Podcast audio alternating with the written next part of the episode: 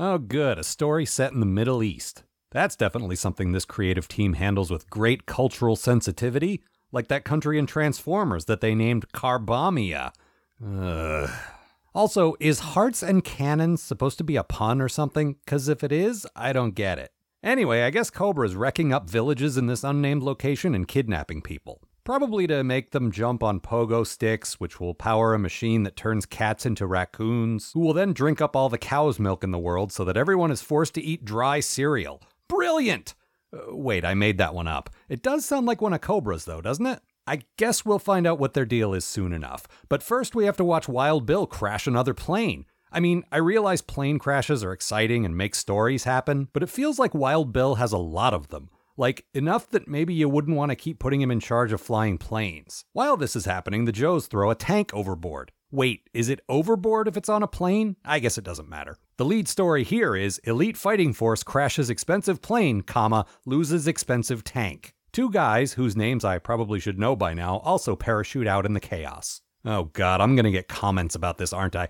The thing is, this show has 7,000 main characters, and if they're not wearing a ninja costume, or hanging out with a wolf, or putting on a wig and doing a hilarious dance, or in Snake Eye's case, all of these, I just have a hard time keeping everyone straight unless they say their names out loud a few dozen times. And come on, honestly, these are two of the most generic looking army dudes imaginable. I'm only human, you guys. Okay, okay, they're footloose and dusty. I actually looked it up. Happy now? Just don't expect me to remember which one of them is which. Anyway, Dust Bowl and Footsie stumble upon some kind of Cobra training camp out in the middle of the desert. They're testing some kind of plasma cannon invented by this lady, Dr. Winters, who is smart enough to invent a deadly plasma cannon, but not smart enough to realize that punching Destro in the face would hurt her hand.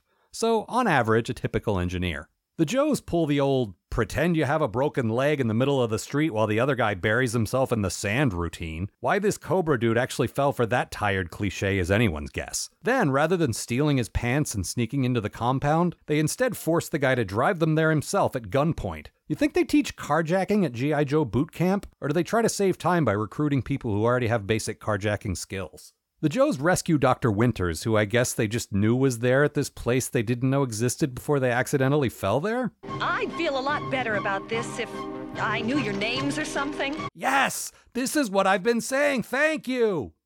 Nancy Winters. Dr. Winters to you. Right.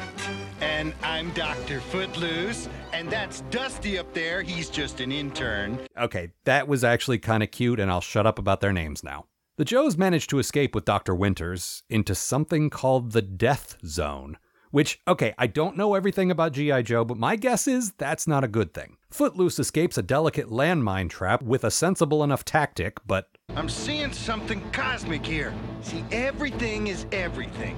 To a landmine, you're like just something heavy, same as this. I want to point out that he's clearly high, but 40 years of shitty Scooby Doo parodies have pretty much ruined cartoon characters or obviously smoking weed jokes, so I won't. The Cobra dudes are reluctant to enter the death zone, and Destro gives them a bunch of crap for it. I guess he's one of those, if you have time to lean, you have time to clean style bosses. Cobra Commander would have already been calling out a barely audible, retreat, from the 500 yard head start he would have gotten from running away the second they saw the sign that said death zone. To their credit, the Cobra troops press forward, but they're really not happy about it.